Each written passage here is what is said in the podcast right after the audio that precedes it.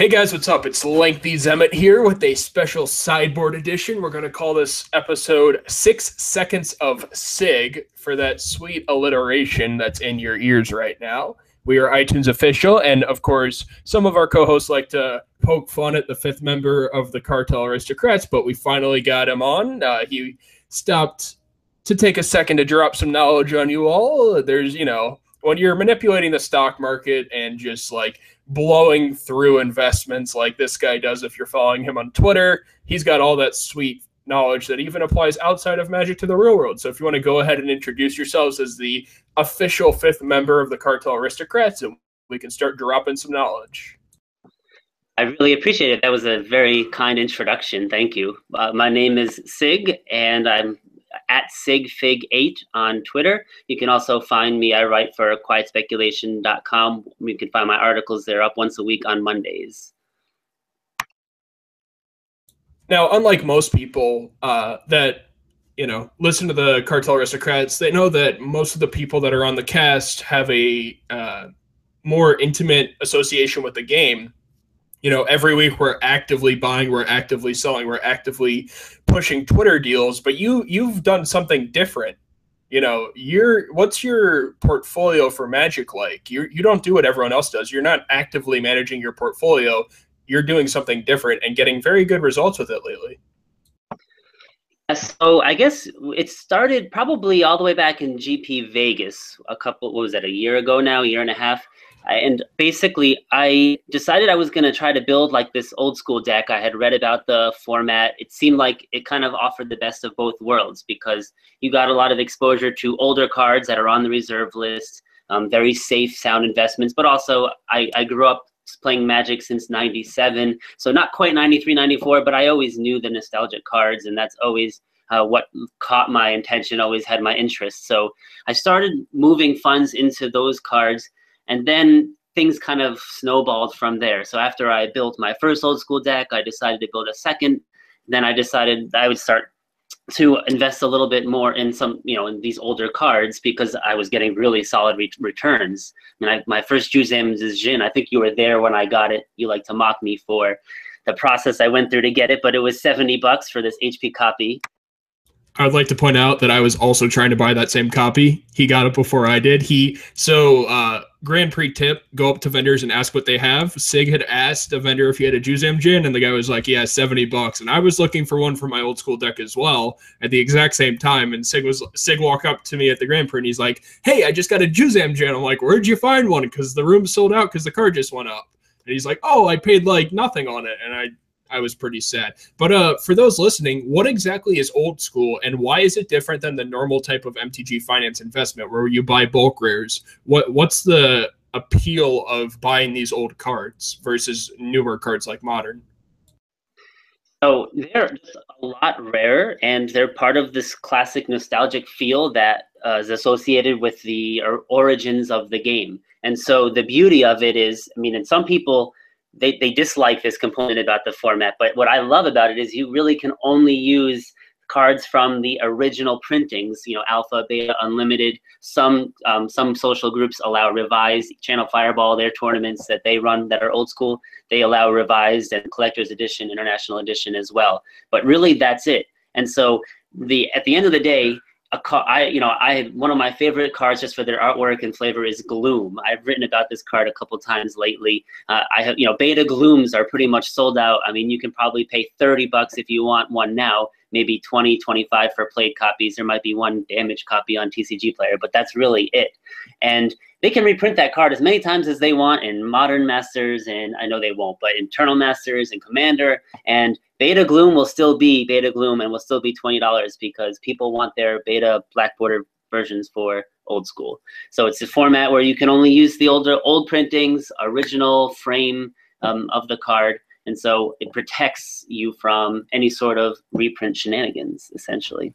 And for those of you who have a gloomy outlook on MTG finance, one of the coolest things about old school magic is there's this thing called the reserve list. And uh, Sig has shown very good gains if you followed his journey on Twitter or through his articles in both MTG Price and Quiet Speculation on exactly what can happen. Now, when you, you said you bought into some of these cards last year, uh, Wizards has made a promise uh, and I'm going to probably butcher this word like I generally do on the cast, that the legal term is promissory estoppel. You know, I can speak Latin, but apparently I can't pronounce that word correctly. Uh, it basically means that they made a promise to the players that they won't reprint these cards. And as a result, investors have been targeting these cards, especially over the last year, and you can see some insane returns. So, what are you looking at, and what are some of the cooler things that you've seen in this old school format as you've invested in it? Bear with me one second as I am distracted live time by my son who's calling my name. Can, can we take a five minute pause? Yeah, go crazy. I'm going to go ahead and update people since we always stream this live with no editing. I'm going to go ahead and just talk about some of the movers and gainers for the week while Sig deals with this kid. so, anyway, um, for those of you who don't know, the reason why Sig is never on this cast normally, as we always record in real time and never edit, so you get the full cartel experience, he has kids he wants to pay for his kids to go to college. They're very young. He has to spend a lot of time dealing with them. And so he's using MTG Finance, unlike other people where they just make money. Um, more like what Corbin Hosler does uh, when he writes for Brainstorm Brewery, Quiet Speculation, and he grinds Magic cards in Oklahoma. Is what Sig does is he takes all the money that he's made off of his Magic cards and he invested in his kids' tuition for the future. So he's using this game to pay for his kids' college. And of course, Sig has no idea what I'm saying because we are recording this live and he walked away to go deal with his kid, but that's generally what happens is that he will tweet quite a bit about exactly what is going on uh, finance wise because every dollar that he that he has is going to his kids out of this. Now, myself on the other hand, I'm using this to pay for college currently while I'm in college, so it's definitely a little harder of a of a prospect for sure. But you know, when Sig's spending this money and making money, he's not blowing it all on hookers and cocaine or nice steaks. He's he's putting it towards a good cause. So now that Sig's back, since we are recording this live, for those listening on iTunes, we also have a video cast where you can see that Sig walked off. But we really appreciate all the downloads. Um, so, what's the appeal of old school? What returns are you seeing with just investing in cards that Wizards has promised they'll never reprint again? It's it's hard to answer that question definitively. I guess it really varies from card to card. So some of the best examples I've got would be Juzam Djinn, which now you see on Star City is like $600 for near mint. I think they have like two copies in stock or something. But I've been monitoring some copies selling on eBay, even like played ones for the high 200s, 300 bucks. And as I alluded to before, my first copy was HP and $70. My second copy I got from Ether Games. Uh, hi, Kyle, if you're listening. And that copy was $110, also HP and then I picked up a couple more for again around the same price. And so that's been a terrific triple up, if you will. Chaos Orb really spiked as well. Um, gosh, there's there's a bunch of random stuff. I made a lot of money in Erhnam Djinn from Arabian Nights. I, I picked up some unlimited Birds of Paradise that were played in like the 10 15 20 dollar range and then sold those for like 30 so i mean that one's probably less exciting but you, you get a feel. There's like this giant range but uh, well the beta hypnotic specters like star city had tons of those for like 20 bucks for mp and you know since then i think they've doubled as well. So there's been a lot of a lot of movement in different areas now, of course, for the viewers listening, uh, keep in mind with cards like Hypnotic Specter, Birds of Paradise, and Erhnam Djinn, uh, these investments are looking pretty fly at the moment. And Sig has done very well for himself lately. Um, now, you know, we we have seen lately Channel Fireball has started um, allowing old school events. So besides being an investment, these cards are also able to be played with your friends, and it's more of a casual game. Primarily, when I've played old school, I play it with a beer at a bar with people at the night at the end of the night at a Grand Prix.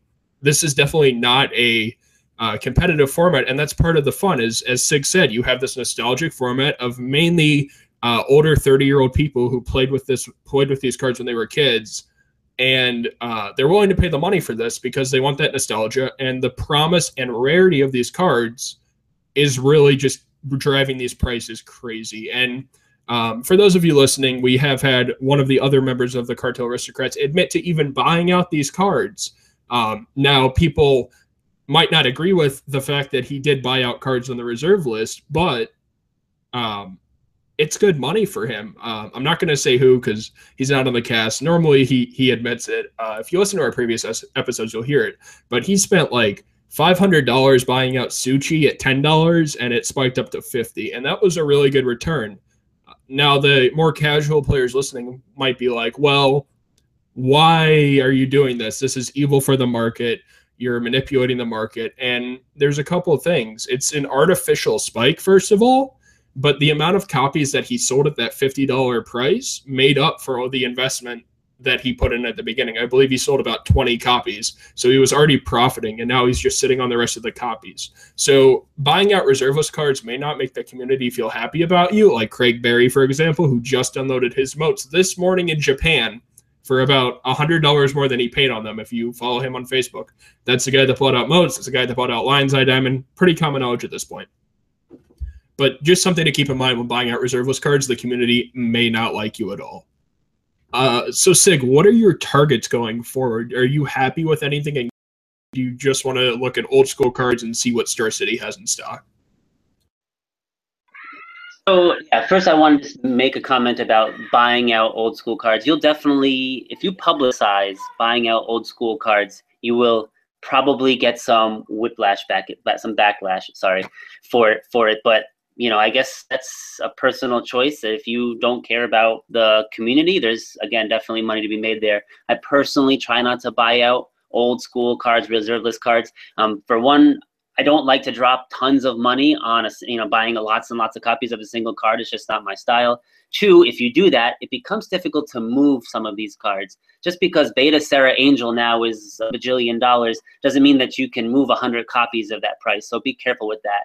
Um, I did do that with, I bought a maybe like 10, 12 copies of Underworld Dreams from Legends at one point, and then ended up just kind of like selling them one at a time on eBay, making like maybe 10, 20% after fees and shipping. So, I mean, not a huge manipulation there, just, but it, you know, it was profitable.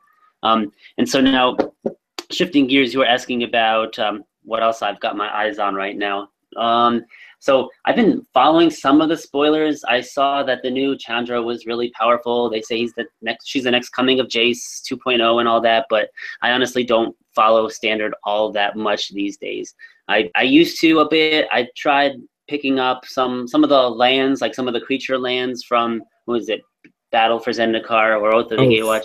Yeah, Oath of the Gatewatch. And I think there was one that went up some, and I made a little bit of money on that, but then the others didn't really move all that much, so I kind of just gave up on it. I do have a couple of random Eldrazi creatures from the sets, but that's really all I have in terms of standard investments. Right now, I focus all of my attention, all my resources on trying to grab older stuff that I see kind of drying up on TCG Player.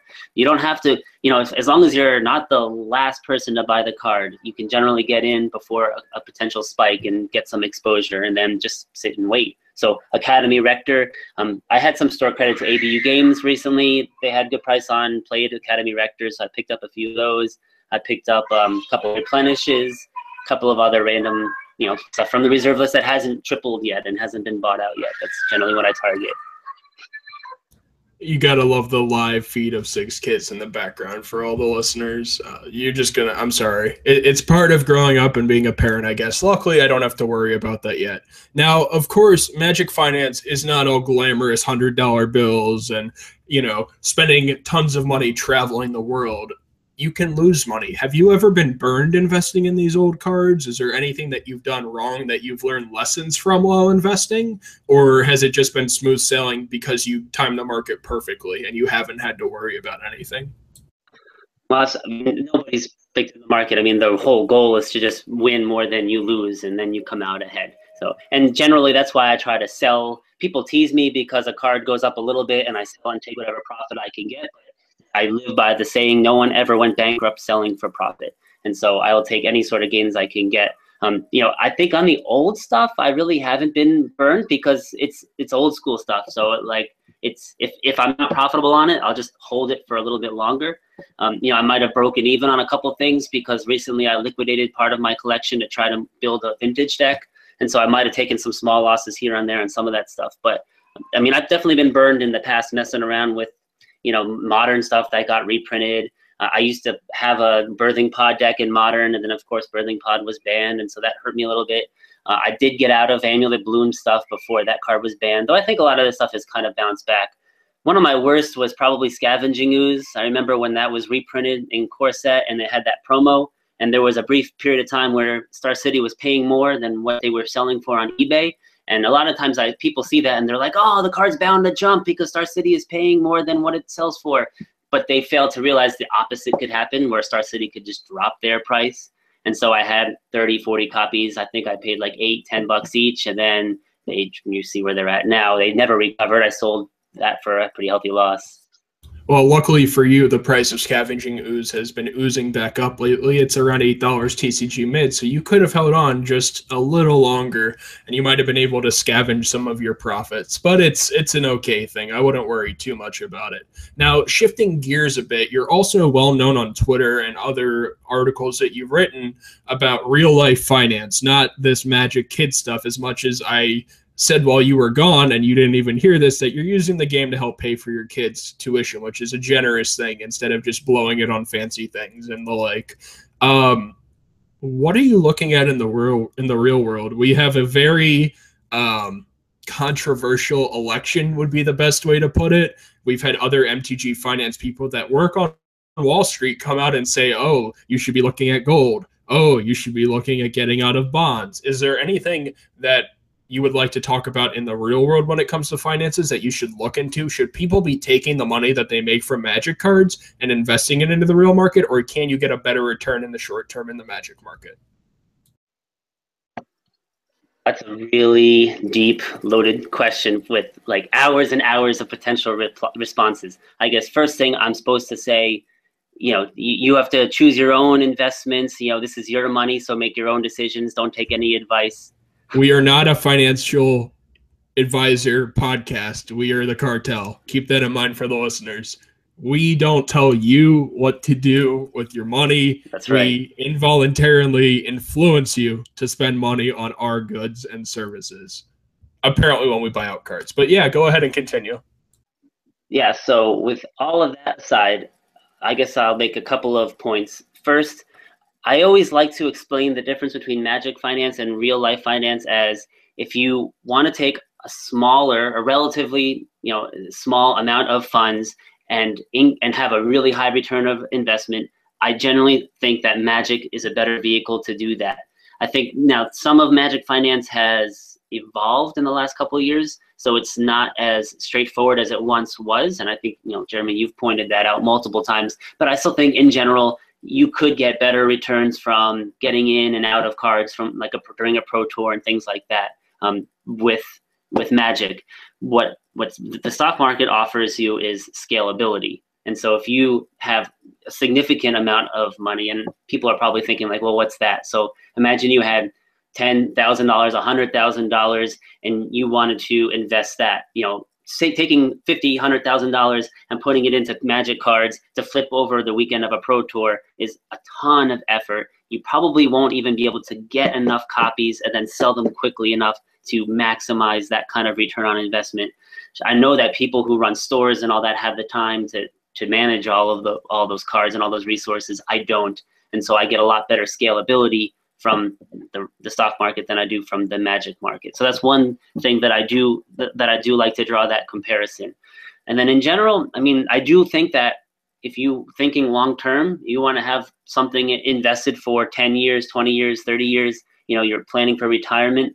I think we all can probably agree, minus the doomsdayers and the people who ha- hide cash under their mattress, we can all agree that the stock market will be around in 30 years. Um, like I, I, I, you know, I, I, work for a large consumer packaged good company. Um, companies like that will be around in 30 years. Amazon will probably be around in 30 years, even though that's a little bit more, um, more modern. Um, General Electric.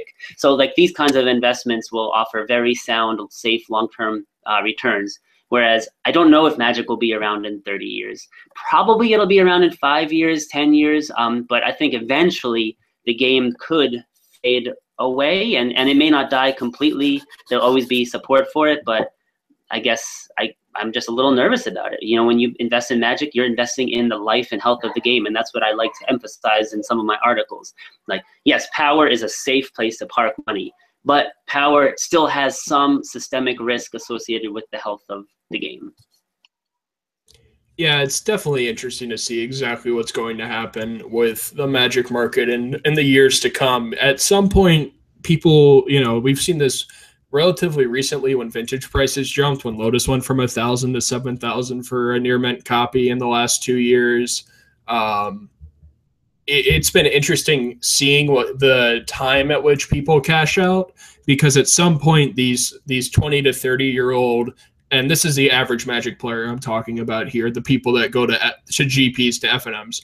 The average 20 to 30 year old will start getting into their later 30s. They'll they'll start prioritizing Magic less, and they'll also off their collections at the same time. What we're hoping is that there will be enough new players that are getting jobs and that can afford to buy their old collections. But as Magic gets older and older, older, the cards keep going up because of supply and demand, especially for old school cards. So someone might take that thirty thousand dollars in cards and say, "I want a new car. I'm going to sell out."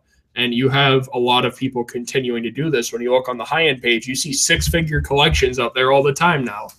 Uh, by both dealers and private individuals, and it's it's definitely just interesting to keep stock of the overall health of Magic when it comes to just looking at the higher end pages and seeing who's selling whatever quantity amount of cards. So, is there anything else that you want to talk about, Sig?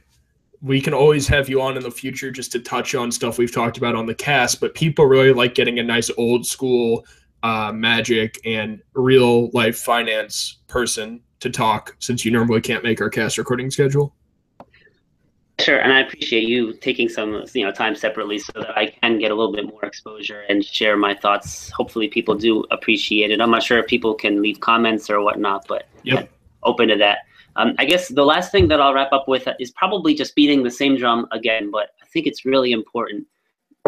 You've, everyone has seen what what Hasbro's been doing these last you know year or two years. They are reprinting like crazy, and they are creating all these new sets. You've got all these commander products, and then you have these like kind of rehash of the dual tech, dual decks with the anthologies, and then the commander deck anthologies. You've got your Eternal Masters, your Modern Masters, Conspiracy, where they've got all these re- reprints that seem out of place that are clearly there just to bring the value down of cards. And so, you, the more you're you're getting of that, I'm sure it's selling a lot more product and it makes them a lot more money. But it just makes me really nervous about committing significant amounts of money into individual cards that can be reprinted at any given time.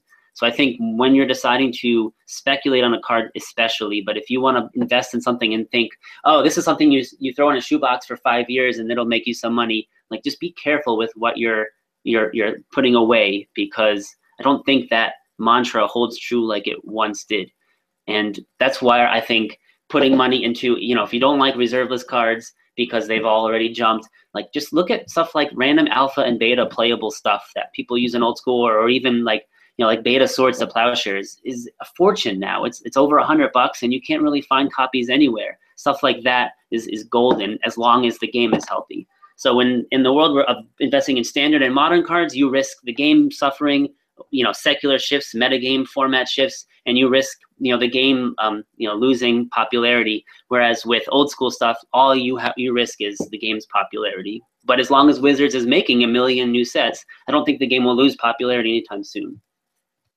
and so where can people find wisdom that you're going to write about in the future your thoughts on certain events so you can usually find me i write uh, every monday my articles go live on quietspeculation.com and try to be vocal on Twitter. I'm at sigfig8, the numeral eight.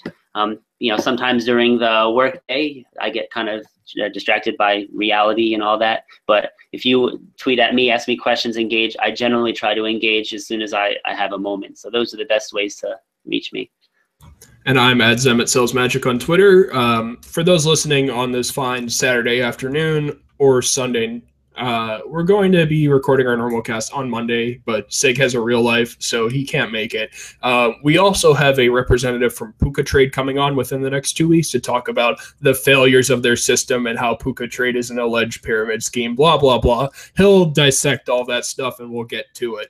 But as always, we're going to leave you with one last piece of sweet, sweet cartel knowledge be careful when you're going to pirate school because you have to memorize the alphabet, and the alphabet for the pirate school has seven C's. As always, thanks for watching our sideboard with six seconds of SIG, and we'll see you guys next time.